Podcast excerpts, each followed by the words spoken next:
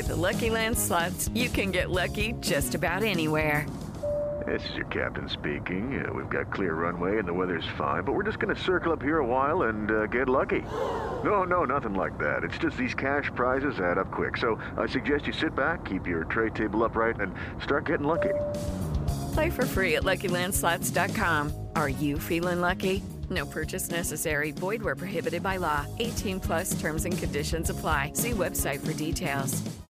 You are listening to the Next Best Picture podcast, and this is my interview with the director for the film Paris 13th District, Jacques Audiard, and its star, Lucie Zhang. Je peux te poser une question C'est quoi ta vie sentimentale Ah D'ailleurs, moi j'ai pas envie d'être ensemble avec qui que ce soit. donc.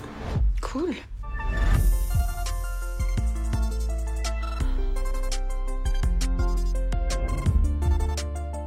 Tu m'as dit plusieurs fois que j'avais un problème relationnel. Ça veut dire quoi que t'es immature et égocentrique, Emily.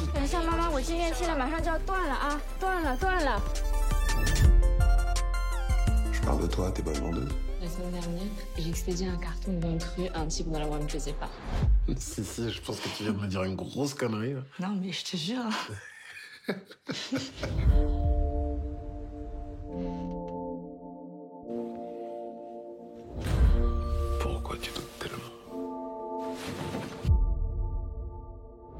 partage le ménage, on divise le frigo en deux et on se promène plus à poil dans l'appart. C'est tout? Bah oui, quoi, c'est tout.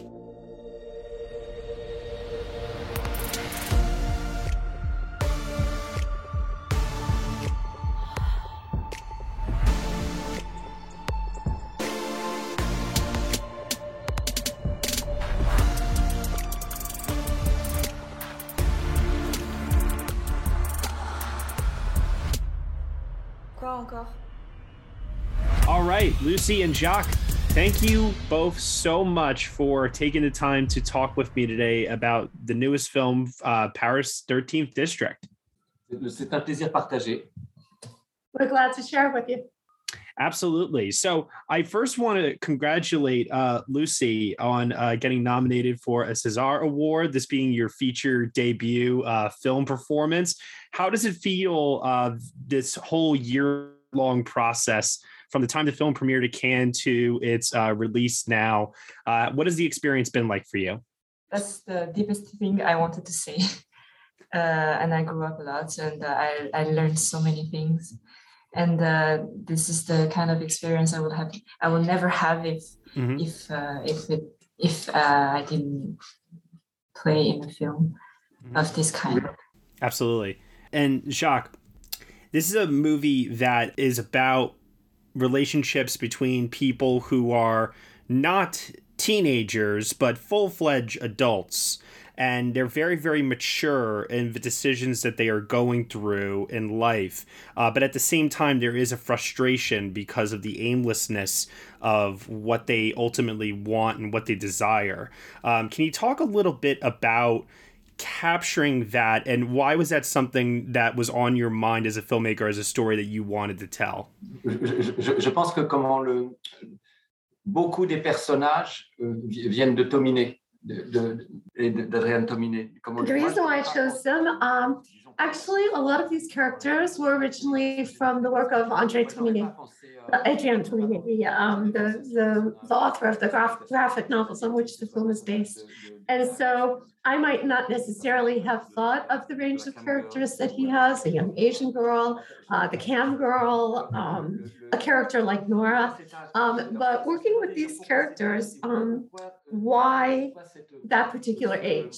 Well, I think people who are at that age are already at a point where they've achieved something. But what I wanted to explore was these people in their social category, these are young people, but they're not teenagers. They're or people who are either highly educated or have professional training of some sort. Um, they're, or they may be people who have been working, working at jobs for a little bit already. And they're at a point in their life where they're not, not really sure which is the path that they want to take. Do they want to strike out on their own path, or are they going to follow the paths that are more or less predetermined, uh, perhaps by their families, as is the case with Emily, or um, socially, as is the case with uh, Camille? So basically, it's a group of people who are, are at that age, but they're at a point where they're not committed to anything in particular in their Mhm. lives. And in a way, it's almost like there's a, an underlying story, which is, you know, how much how much life are you entitled to? Is it just one life? Can you reinvent yourself? Can you have a second life? And if you want to reinvent yourself, how much does that reinvention cost? These are really tough questions. but really, really interesting to think about. Um, this is something that I feel that Western uh, films, like in Hollywood, are not exploring in today's traditional romantic comedies. Uh, these are very mature themes that I feel European filmmakers, especially uh, with a film like yours, and also recently with something like Worst Person in the World, are much more comfortable um, exploring through tough conversations through sex, through desire, through pain and difficulty of trying to weave through the challenges of life. Do you sense that divide and do you feel that that is something that can have maybe a greater influence on uh, stories that are told here in Hollywood? D'abord, j'ai pas, j'aurais jamais la prétention de- d'avoir une connaissance exhaustive du, du cinéma euh, hollywoodien ou, ou américain, mais comment Moi, je peux revendiquer des influences, euh, des influences euh, très très simples. hein, les, films de Woody Allen, pour moi, ont été, des influences fortes. euh, au, fond du film, ça, remonte peut-être à loin, mais Sex, Lies and Videotape de Soderbergh, c'est une référence forte. Je pourrais en citer d'autres. Au- Aujourd'hui, Spike, Lee a été une référence forte. Comment le- aujourd'hui, aujourd'hui, là, au moment où on parle, I, I don't really make any claims to be an expert on uh, American cinema, Hollywood version. Mhm. Um, but what I think is that, you know, for me, the kind of American films that, that I look to and that were influential for me were films like Woody Allen's films or um, of uh, Sex Lies and Videotape, Soderbergh, or even Spike Lee films of Spike Lee. Mhm. These are all films where, um, you know, there, there are these kinds of questions that are being dealt Ma- with. Marriage. ouais, Marriage ouais. Story. Ah, Marriage Story. Mm. C'est un des films merveilleux, absolument merveilleux. Yeah, I, I, I- I definitely agree. And you mentioned uh, Woody Allen's films there. Would you say that Manhattan was uh, an influence for why you chose to shoot this movie in black and white? No, euh, film non, oui, oui, oui et non. Comment je, je répondrais oui parce que c'est une Um, photo. in answer to your question, yes and no.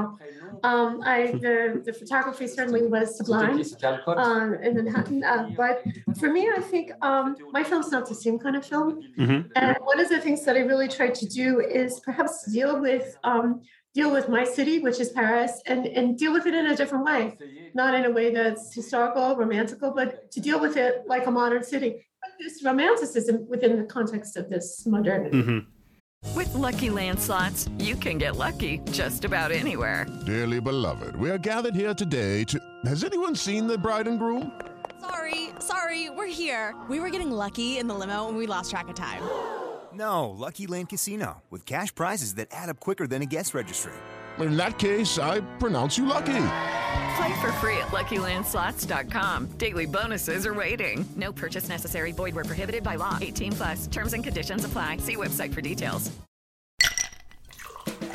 Hi, this is comedian and writer, and let's be honest, I do a lot of things. This is Dino Tripodis, the host of Whiskey Business, the podcast not so much about whiskey as it is one with whiskey. Yes, we drink and talk about whiskey, but we do so much more with so many interesting people. For example, we talk to comedians like Greg Warren. You know, I don't want to brag, but let's just say I can walk into a Red Lobster and get whatever.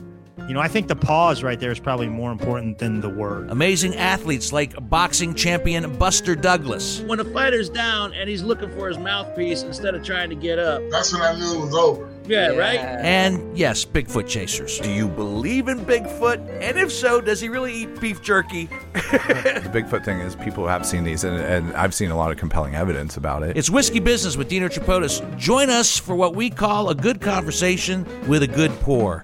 You really can't ask for much more than that, can you, people? Check us out at whiskeybusinesspod.com, a proud member of the Evergreen Podcast Network.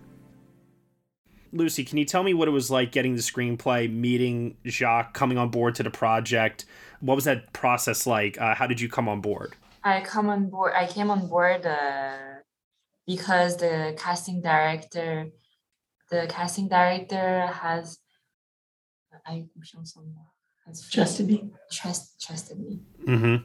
And I imagine you have to have a tremendous amount of trust in Jacques. I know he's sitting right next to you, but I imagine that there had to be a lot of trust there between you and him, uh, this being your first film. I don't know if he has a lot of trust on me, but I, I naturally have a trust on him because I, I don't know anything. I, I'm just like I'm just ignorant of everything, ignorant uh, a hundred percent. So I had to trust, and I trusted everyone, also the casting director, uh, the um, assistants, and everyone. So it's uh, totally natural that I trusted him completely. C'est curieux cette, cette, cette, question de confiance. I think that your question about trust is an interesting one because, you know, when you're on a shoot, one group gives itself over to another that it has to trust, who gives themselves over to another group that has to trust, and then another, and yet we never talk about it too much. le matin, j'arrive pas sur le plateau en disant j'ai plus confiance. C'est ce que je veux dire. what kind of situation is it when I if I arrive on the set in the morning and I say, well, I don't have any more trust? Probably a bad film. probably no film. yeah, yeah, exactly. Uh, and Lucie, what would you say was probably the most uh, challenging aspect of this experience, and what was the most rewarding? The most challenging aspect is to play someone who is so different than me and the most rewarding is the same thing. Oh i like that.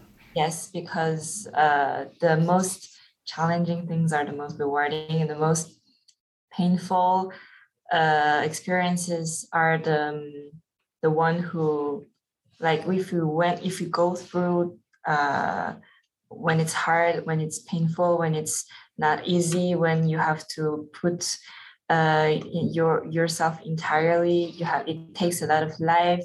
Uh, it takes your heart, your mind, your spirit, and everything, your your body, etc. Uh, if you go through this, it's already a reward. I don't know if uh, I expressed it uh, clearly or not, but like there are steps, and you have to go through the steps. It's not. Mm-hmm. Uh, it's not direct, immediate. Nothing is immediate. Yeah, uh, and Jacques, last question. Um, you have given us so many great movies in so many different genres. You're you're a chameleon, you're a shapeshifter, you can do pretty much almost anything. And your last film before this one uh, was your first film in the English language, The Sisters Brothers. I'm curious to know if you have any intention of returning to English language storytelling in the future.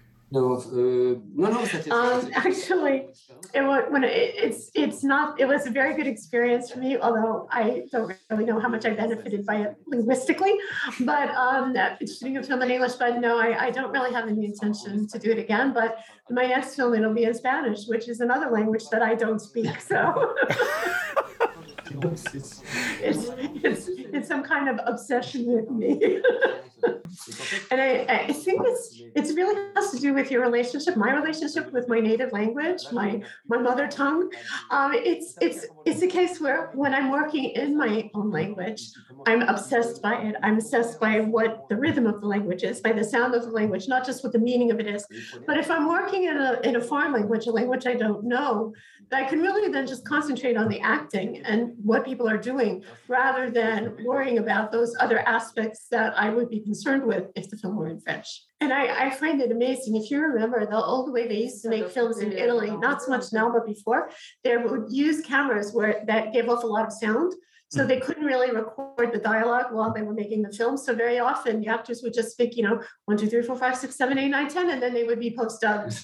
and I don't know if they still do that, but I find that to be an amazing idea some cameras are very loud some cameras can be very very loud so um, i thank you both for taking the time to chat with me today about this film it's really really excellent and i think that a lot of people can definitely benefit from watching these characters go through the situations that they're going through in their romantic and personal lives so um, congratulations to both of you and much success in the future Merci, monsieur. Au revoir. Thank you.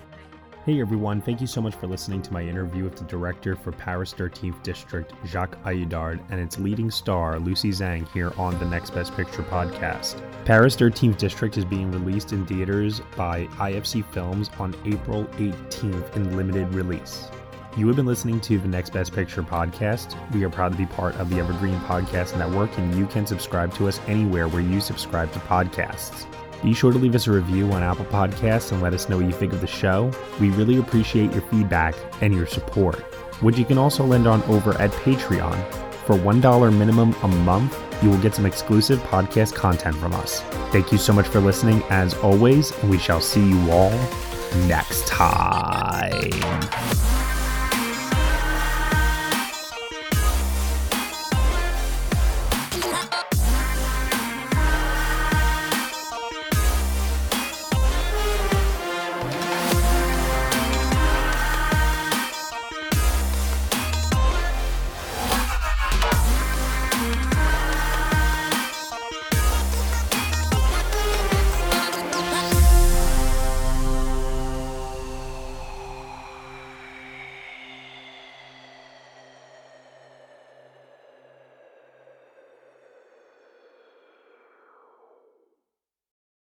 Hello, it is Ryan, and I was on a flight the other day playing one of my favorite social spin slot games on chumbacasino.com. I looked over the person sitting next to me, and you know what they were doing? They were also playing Chumba Casino. Coincidence? I think not. Everybody's loving having fun with it. Chumba Casino is home to hundreds of casino style games that you can play for free anytime, anywhere, even at 30,000 feet. So sign up now at chumbacasino.com to claim your free welcome bonus. That's chumbacasino.com and live the Chumba life. No purchase necessary. Group. Void were prohibited by law. See terms and conditions. 18 plus.